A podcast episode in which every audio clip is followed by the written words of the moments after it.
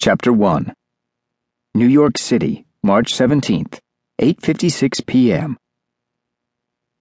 12 hidden relics. One ancient time machine. A mother lost.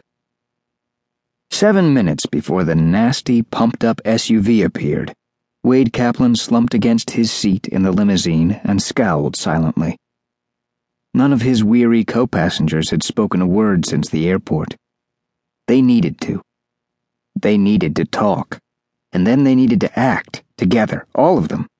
His father, astrophysicist Dr. Roald Kaplan, his whip sharp cousin Lily, her seriously awesome friend Becca Moore, and his stepbrother.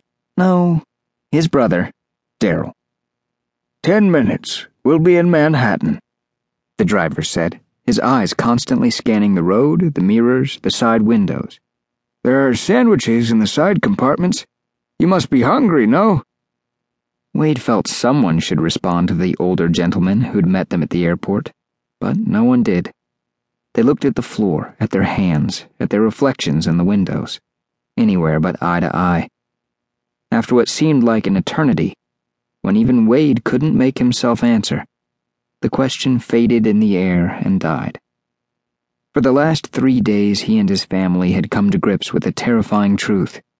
His stepmother, Sarah, had been kidnapped by the vicious agents of the Teutonic Order of Ancient Prussia.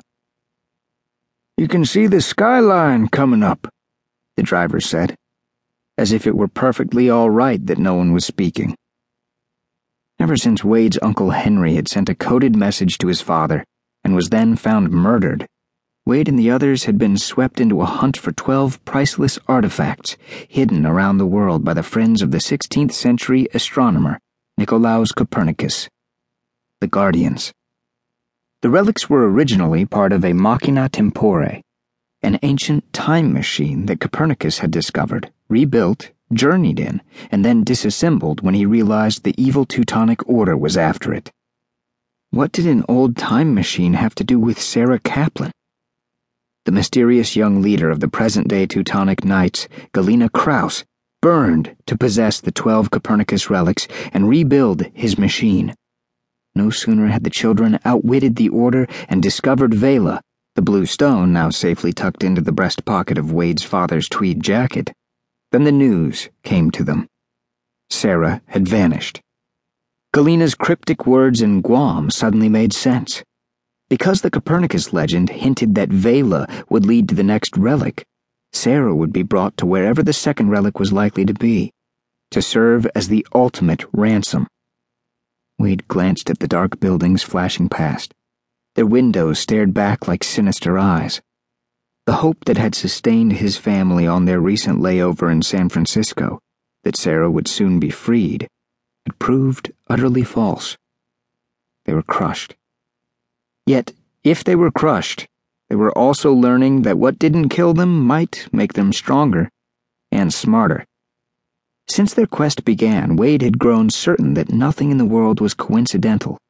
Events and people were connected across time and place in a way he'd never understood before.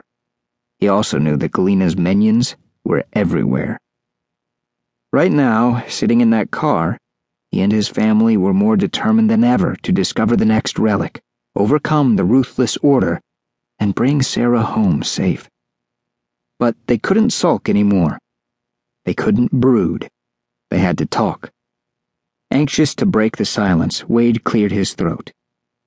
Then Lily spoke. Someone's following us.